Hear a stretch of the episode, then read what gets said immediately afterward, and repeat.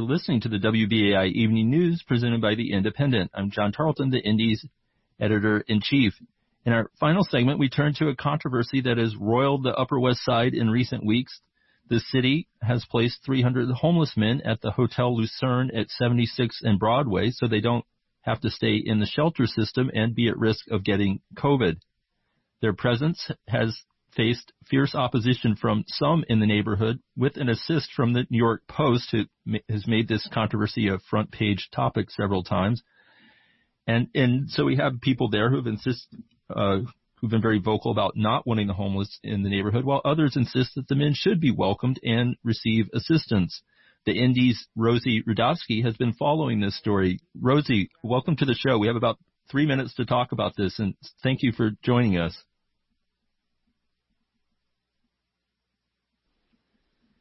We're waiting for Rosie Try to again.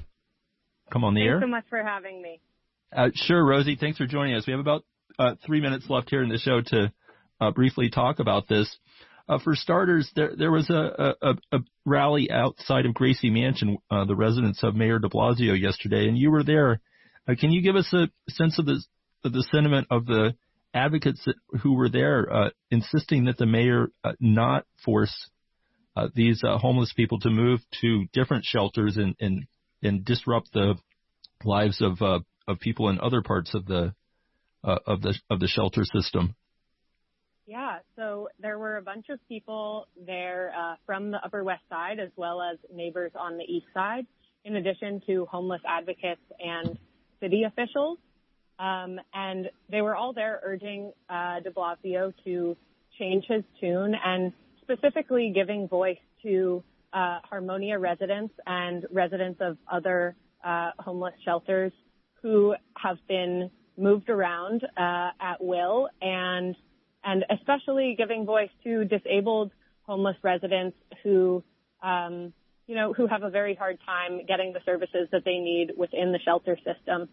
Um, and Helen Rosenthal sort of led a call to get de Blasio to meet face to face with residents of the Lucerne and of the Harmonia um, before making a decision that would, you know, really shuffle them.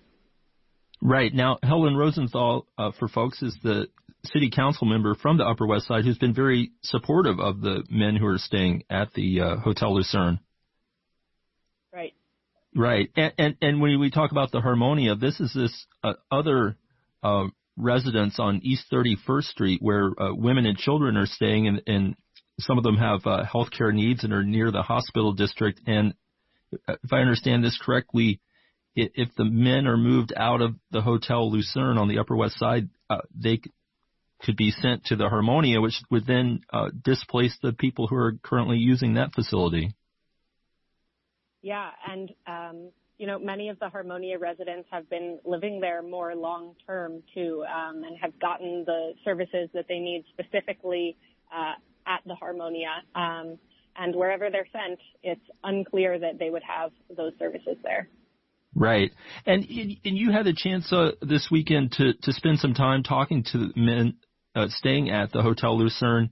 Uh, I mean, the the New York Post in particular has painted a very lurid picture of of of these men, and there there have been some problems in the neighborhood. But we're talking about 300 people, and, and can you tell us what you found uh, with the people you spoke with and where they're at in their lives?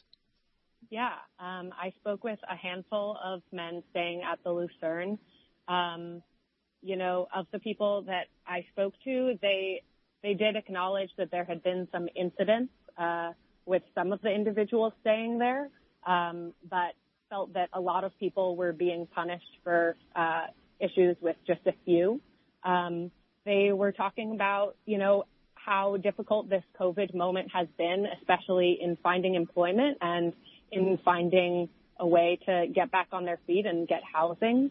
Um, but All right, we have about 20 seconds left before we'll have to cut out. Yeah. Um, yeah, but they're they're working hard at making progress and saving money, looking for jobs, uh, and you know being as respectful as they can uh, in the community. They understand that they are joining this community um, and hope to be welcomed. Okay, Rosie Rudofsky, we'll have to leave it there. Thank you for joining us this evening on the WBAI Evening News. Thanks so much. You bet. Alrighty, uh, we'll, we'll, have to leave here in a sec. A, special thank you to Amba Guerguerian, Renee Feltz, Leah Duran for their help with this evening's show. You can follow the latest news from the Indypendent at indypendent.org, including Rosie's reporting from the Upper West Side.